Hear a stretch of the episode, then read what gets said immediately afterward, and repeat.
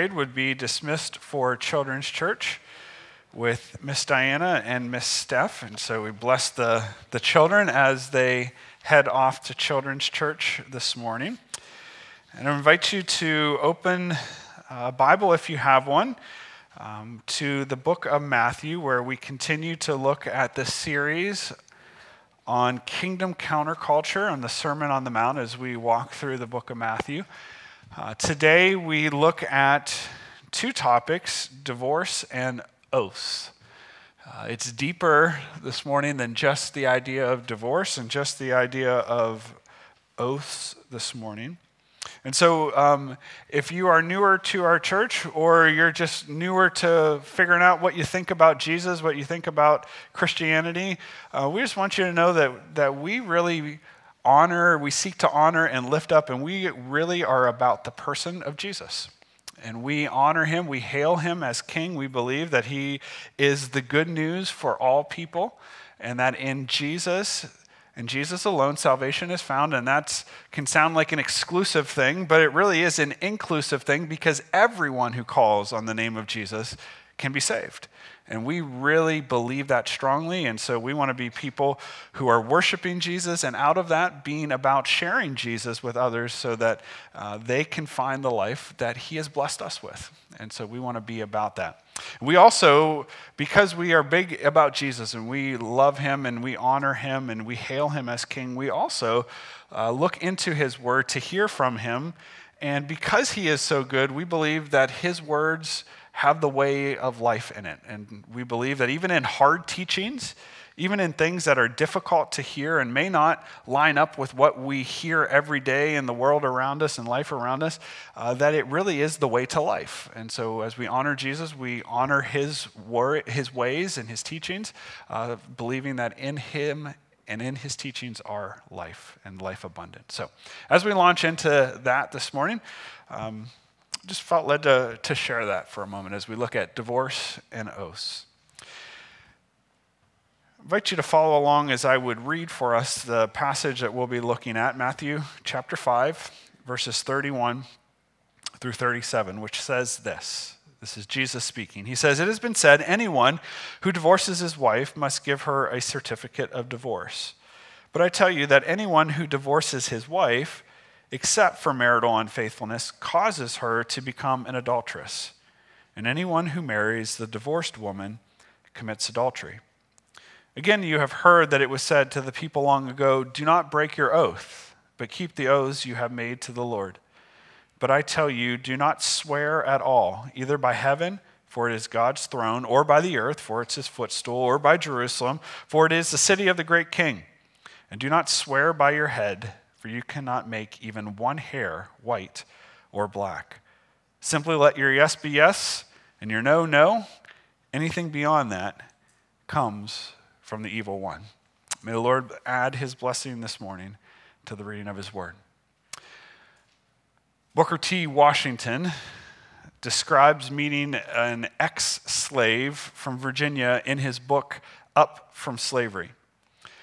As he describes it, he says that I found that this man, this former slave, had made a contract with his master two or three years prior to the signing of the Emancipation Proclamation that freed all slaves. To the effect that the slave was permitted in that agreement that he had made with his owner those two or three years before the Emancipation Proclamation, that he had arranged to buy himself back by paying so much per year for his body and for his life. And while he was paying for himself, he was permitted to find work wherever and with whomever he wanted to. So, finding that he could find better wages in the north in Ohio, he had made his way to Ohio and had found work there. And when freedom came in the form of the Emancipation Proclamation, he was still in debt to his master, some $300. So, think about this the late 1800s, $300, that's a lot of money at that time. Notwithstanding the whole reality of freedom from the Emancipation Proclamation that had freed him from any obligation to his master, this man walked the greater portion of the distance back to where his old master lived in Virginia and placed the last dollar with interest in his former slave owner's hands. And this man, talking to Booker T. Washington, the man told him that he knew, he knew that he did not have to pay his debt, but that he had given his word to his master. And up to that point in his life, could not remember a time when he had broken his word and wanted to remain committed to that. This man said that he felt that he could not enjoy his freedom until he had fulfilled his promise. That's a powerful example, isn't it? Especially in a day when increasingly a person's word does not mean what it used to. I, I remember hearing stories from my grandparents about how contracts were as simple as a shake of the hand. Nothing had to be read. If you shook on it, if you gave your word, that was as good as gold. That was, that was a binding contract. Today we live in a world where loopholes are looked for in legal contracts to find ways to get out of paying them. Where companies will advertise a price, but when you get the actual bill, you find in the very small print all these extra fees that you had no idea you were agreeing to pay when you signed on. We live in a day where politicians seem to say whatever will get them elected. And we live in a day where news outlets will twist the facts to fit their narratives. We live in a time that it is becoming harder and harder to trust what is said. Our word doesn't mean as much. And in this environment, the words of Jesus regarding divorce and oaths are especially important for us today as followers of Jesus.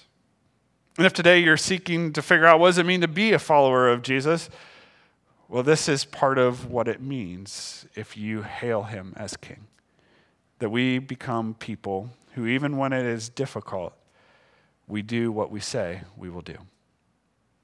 Two areas that Jesus talks about this, and they are the areas of divorce and oaths. There are sermon notes that are in your bulletin if you want to fill in the couple fill ins there, and then extra notes on the screen if you want to take those. But verses 31 to 32 has this teaching that I read just a few moments ago. But if you would turn to Matthew chapter 19, if you're in Matthew chapter 5 already, just a few pages back to Matthew 19, there is another account that Jesus has, uh, that Matthew records that Jesus has in this teaching about marriage and divorce. And so, to really get a, a full understanding of Jesus' thought when it comes to divorce, it's helpful for us to also understand Matthew 19. So that's where we want to spend a few moments this morning with this idea of staying committed in marriage. Staying committed in marriage from Matthew 5, 31 and 32, and Matthew 19, 3 through 9. In Matthew 19, beginning in verse 3, it says this Some Pharisees came to him, and this is Jesus, to test him. And they asked, Is it lawful for a man to divorce his wife for any and every reason. There was a debate going on in the time of Jesus, historians tell us, specifically Jewish historians tell us, among the rabbis as to what permitted divorce. Because Deuteronomy chapter 24, verse 1, Moses gives guidelines for what this might look like. And, and he says if a woman becomes displeasing to man or to a man because of something indecent that he finds with her. And then he goes on and gives a bunch of ifs of what it looks like for divorce. And so it's kind of an unclear passage. It's kind of hard to understand what really are the guidelines there because it was specific to that time and to that place, it seems. But there are a lot of ifs, ifs, ifs, ifs, ifs, ifs, ifs. And so the Jewish rabbis of the day would debate it. And there were two big schools of, of thought. One was under the Rabbi Shammai. And Rabbi Shammai had a very strict interpretation. It was very limited to marital unfaithfulness, uh, a sexual relationship outside of the context of marriage, of what was indecent.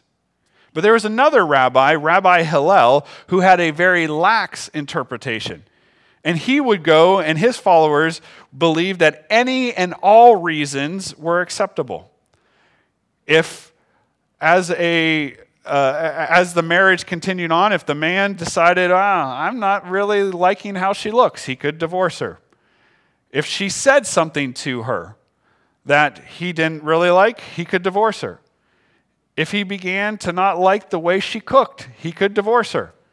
If anything that came up that he didn't like, emphasis on the man, he didn't like, Rabbi Hillel believed that that was grounds for inappropriate or something displeasing and indecent. And so basically, any reason counted in their idea. And so when they come, the Pharisees come to Jesus, they want to bring him into this whole debate. Kind of reminds me of a pastor that's been influential in my life who had a woman come to him and say, in the midst of a difficult marriage relationship, I want to understand about divorce. Can you talk to me, Pastor, about divorce?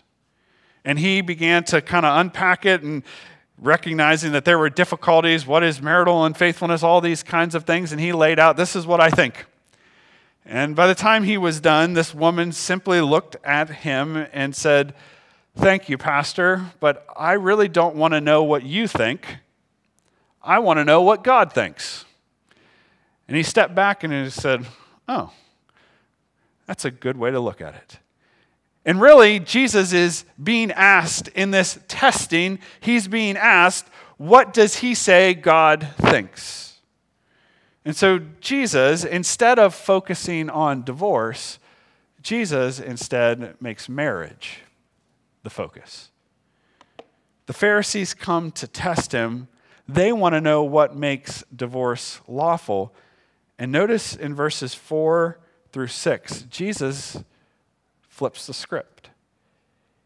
He says this Matthew 19, 4. Haven't you read that at the beginning the Creator, God, made them male and female, which is Genesis 1:27, and said, For this reason, a man will leave his father and mother and be united to his wife and the two will become one flesh that's genesis 2.24 so they are no longer two but one. Therefore what god has joined together let man not separate. The pharisees focus on divorce but jesus focuses on marriage saying that marriage is intended to be between a male and a female, a man and a woman, as they leave their families behind to become one, being united together, becoming one flesh, where their lives, physically, emotionally, spiritually, become united together. And that this is not something that even I, as a clergy person, as a pastor, do, even though I may officiate a wedding. It is ultimately God who does it. God oversees this. It is the presence of God who authorizes this in Jesus' description of marriage, and He unites them together to where they become one flesh. And so, if God unites them together and they become one flesh, He says, What God has joined together, let man not separate. This is Jesus' focus, not on divorce, but on marriage. As I was preparing for this message this week, I, I learned a new word. And that new word is inosculation. I'm sure you all have heard of this. Inosculation. Drew's heard of it. He's shaking his head. inosculation. Inosculation is when two individual trees become morphed and joined together. So I've got two pictures. You see two trees, and they become morphed or they become joined together. These two became so close together, they joined together. There are some pictures of trees where they actually are close together and they become so entwined with one another. You see the base, but after that, they look like one tree growing up. And what happens is, for some reason, maybe these branch, they have a branch that begins to grow off. They're, they're side by side, they're close in proximity, and one shoots a branch over. And as it shoots that branch over, it runs into the next tree and begins to rub the bark off.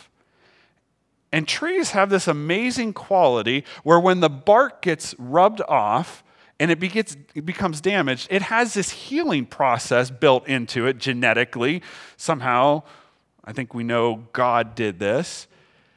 And it starts to form this callus. And this callus, along with whatever the sticky substance, whether if it's a pine tree, it's sap, it begins to form around this as this callus is formed. And all of a sudden, before you know it, the fibers and the grains of the tree coming across begin to morph together with the tree that is there, and they begin to become united. And scientists call this inosculation. You learn something new every day. One scientist by the name of Henry Baldwin in 1938 said this True grafts, and these are not man made grafts, these are naturally occurring grafts of inosculated trees.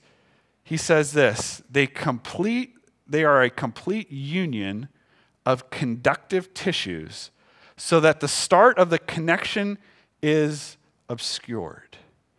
In other words, you don't know over time as this process takes place, you don't know where one tree ends and the other begins because they just morph together.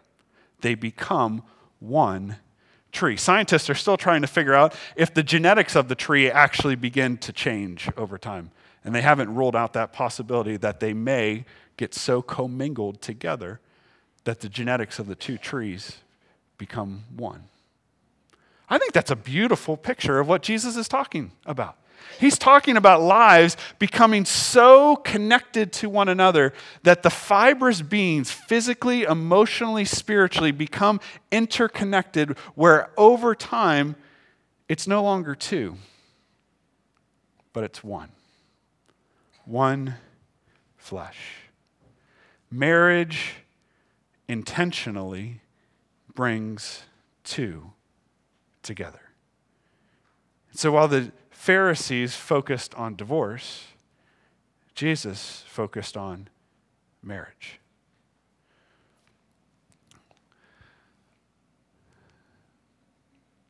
They ask a question then in verses 7 and 8.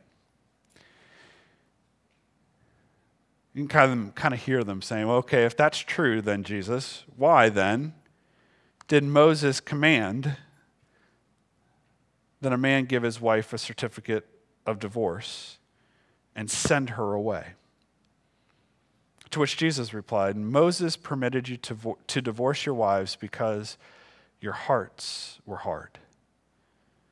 But it was not this way from the beginning. The Pharisees ask, why did Moses command? And that's an interesting word phrase that they use because if you read Deuteronomy 21, 24, there is no mention of commanding. they had kind of twisted this thing over time to make this now not just a concession, but to make this a command that this is what Moses said to do. In the midst of all the ifs, there's not a command. And Jesus replied that it was a permission or a concession by God through Moses because their hearts were spiritually hard. And Jesus reminds them that this is not the way it was. All of this in Genesis 1 and Genesis 2 that Jesus is reminding them of, of what marriage was like at the beginning, was before sin came into the world at the fall.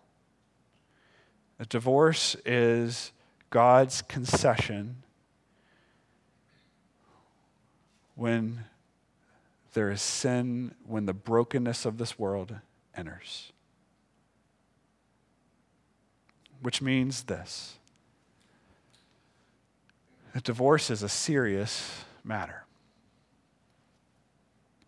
Verse 9 I tell you that anyone who divorces his wife, except for marital unfaithfulness, and marries another woman, commits adultery.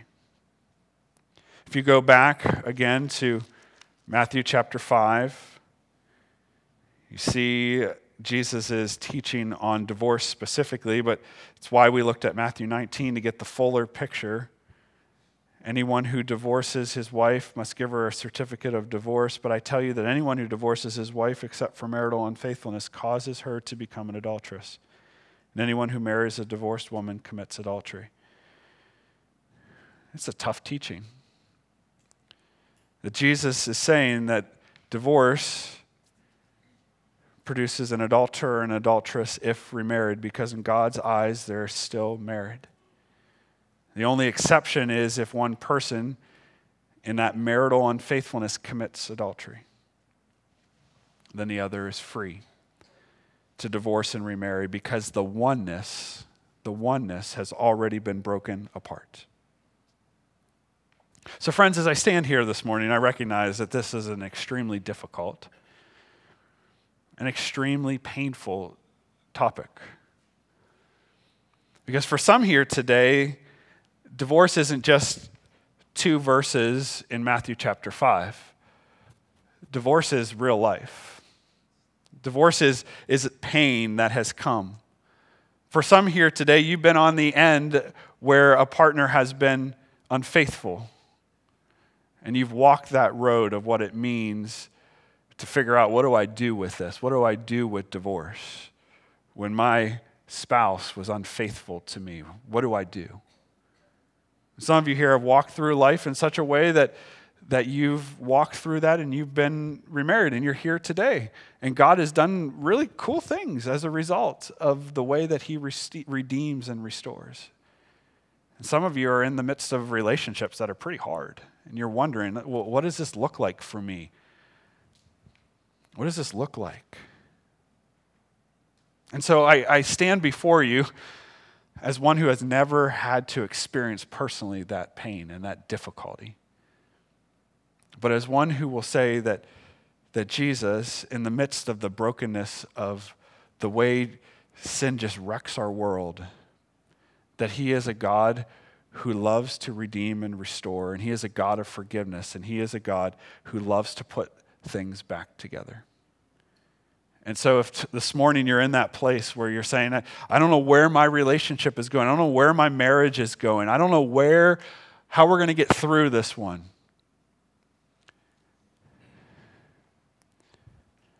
Work towards rec- reconciliation as much as possible. Get help. Come out of, of like trying to figure it out. If you've been trying to figure it out on your own, come out of that and, and, and bring it to other people, whether it's a, a counselor or a, a, friend, another couple who would be able to say, okay, let's walk through this together. Let, let's do what you committed to each other. Let's work to make that a lifelong thing.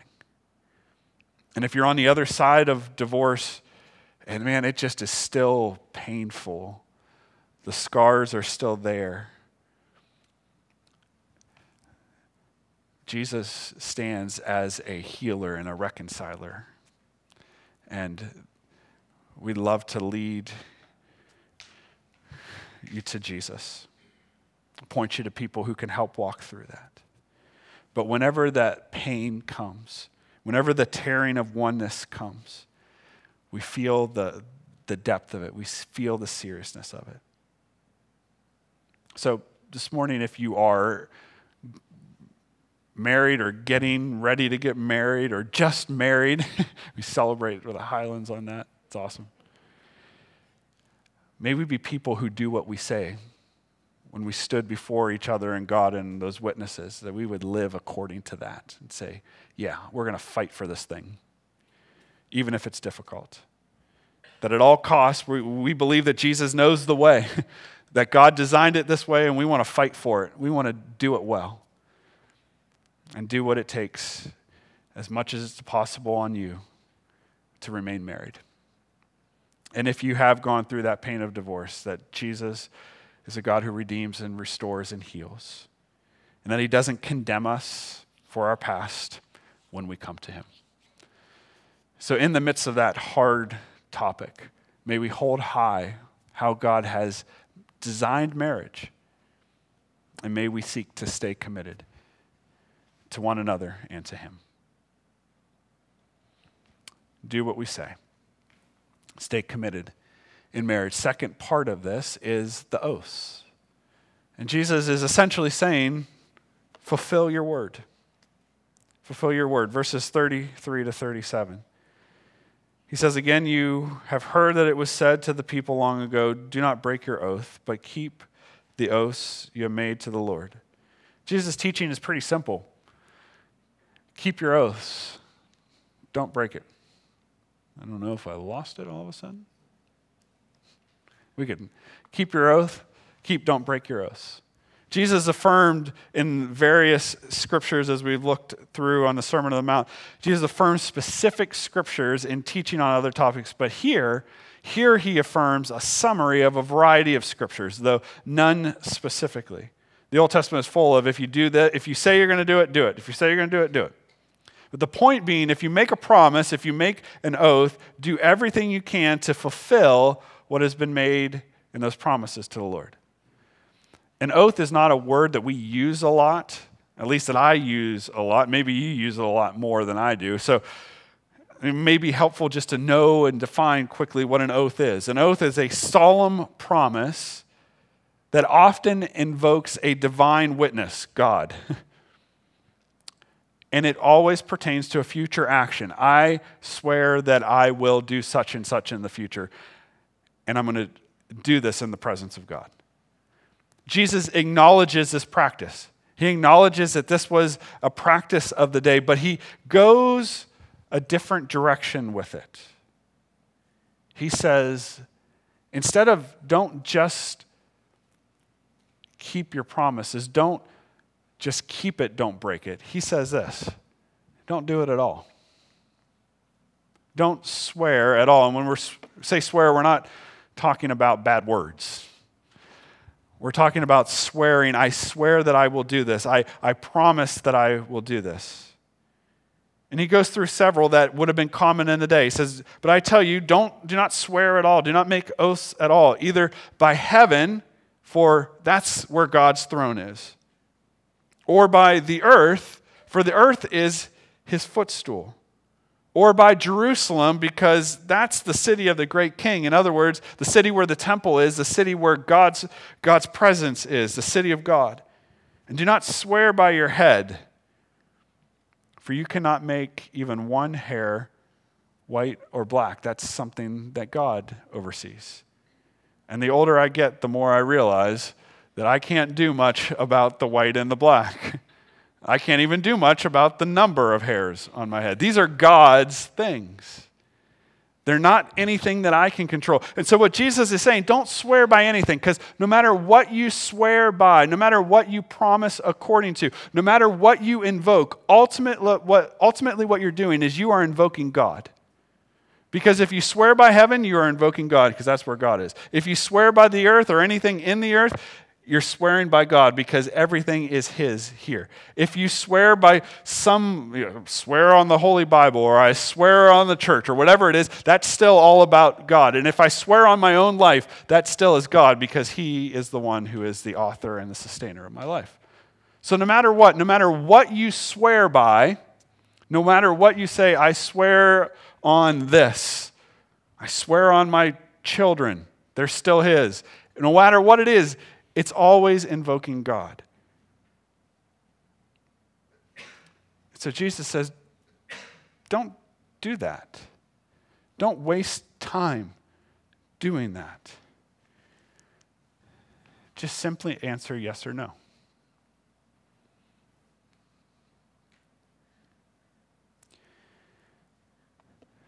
Verse 37 simply let your yes be yes and your no no. Anything beyond this comes from the evil one.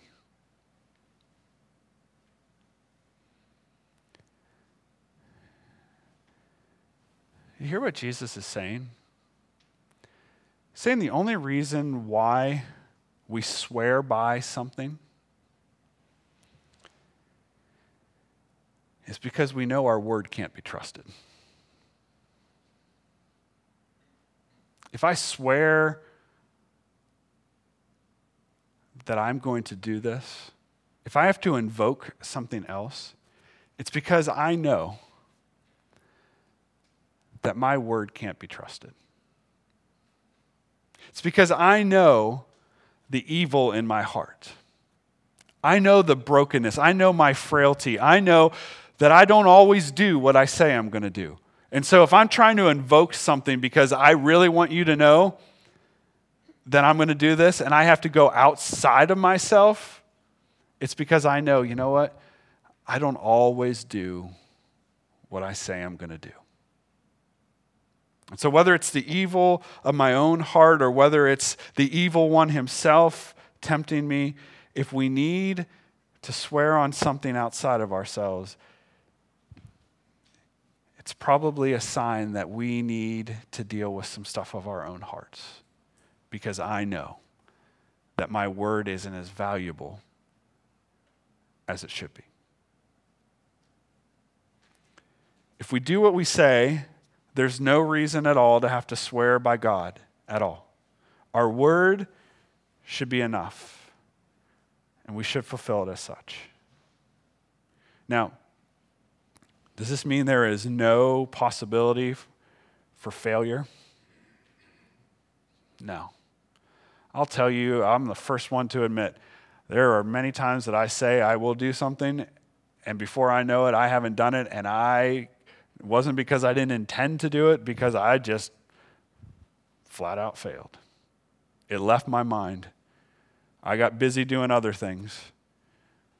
Maybe there was something that was really hard about it, and I kind of let fear take over, or I'm, I let my own agenda take over, and there were times that I didn't fulfill my word. Does that mean we have to be perfect all the time in this? I think Jesus knows our human frailty, but he calls us then, when we don't fulfill our word, to come back to it when we realize and to go to the person that we promised and we said, This is what I'm going to do, and say, I am so sorry. I completely failed on this. I dropped the ball on this. Will you forgive me? And now, how do we go about making this thing right? Because if I can do it all the right all the time and live by my word all the time, and you can live by your word all the time, then we don't need Jesus. And if you're anything like me, you need Jesus. I need Jesus. And so may we be people, even when we fail to live up to our word, that we honor it quickly, that we confess it, we ask for forgiveness, and do what we can to make it right. But may we not have to be people who our word is so low that when we really need to do something, we call out for something higher than ourselves. May our word just be enough. May our word be enough. May we do what we say. May our word be enough. We'll make one point and then we'll share a story and we'll wrap up there may be just, there is just one exception. And that is if you are called to testify and you go into the court of law and they say, put your hand on the Bible, do you swear to tell the truth, the whole truth, and nothing but the truth? I think there's complete latitude in the midst of a setting like that where this is the practice of what goes on, just to be able to say, sure, swear to tell the whole truth, the truth, the whole truth, nothing but the truth. So help me God. I don't think we need to get legalistic about it. Oh, no, no, Jesus says that. I, am I'm going to stand in my convictions. But it should not be that the only reason that I'm in that jury or in that witness box giving testimony is because, and I'm going to tell the truth only because I've done this. That should not be the case. That shouldn't be the only place I actually tell my word. But may we be people of our word that that's just a formality if we're ever called to be in that spot. Let's be people who do what we say because our word is enough. Wrap up with this. Since it's Father's Day, story of a father and a son who were having a conversation about the chores that the son needed to do around the house. He needed to cut the grass, he needed to clean his room, he needed to help his dad with a project. Now, several days had gone by, and the son had accomplished absolutely zero of those. And so the father called him in and sat him down and said, Son, I asked you to cut the grass. I asked you to clean your room. And I asked you to help me with this project. And so far, you haven't done that. Why is that? the son looked at him and he said, Well, I thought all those things were suggestions. And the father said, Son, I didn't, and the son said, I didn't know I had to do that. I thought they were just suggestions. And the father sat his son down again and said, Son, when I speak, I say what I mean, and I mean what I say. There are no suggestions. Friends, may we be people who say what we mean and who mean what we say. That in our marriages, that we live according to our word of what we promise to our spouse. And then in our interactions with one another in the church and outside of the church, in our families, wherever it may be, that our word is enough, that we don't have to swear on anything, that what we say is what we do. Jesus knows the way to life. And his words are meant to lead us to the best possible life. It goes against what everybody else may do. But when we hail King Jesus, we say, Your words are what we live by, even if everyone else is not. That's why it's counter cultural. So may the Lord bless us with grace to do what we say. Father, thank you for Jesus. Thank you that his ways, your ways, are the best.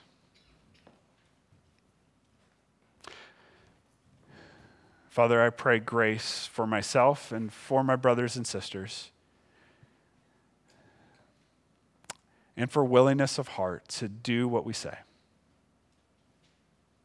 for marriages to be fought for even in hard times, and for marriages to display the glory of God, for our interactions with one another to have integrity of word and action.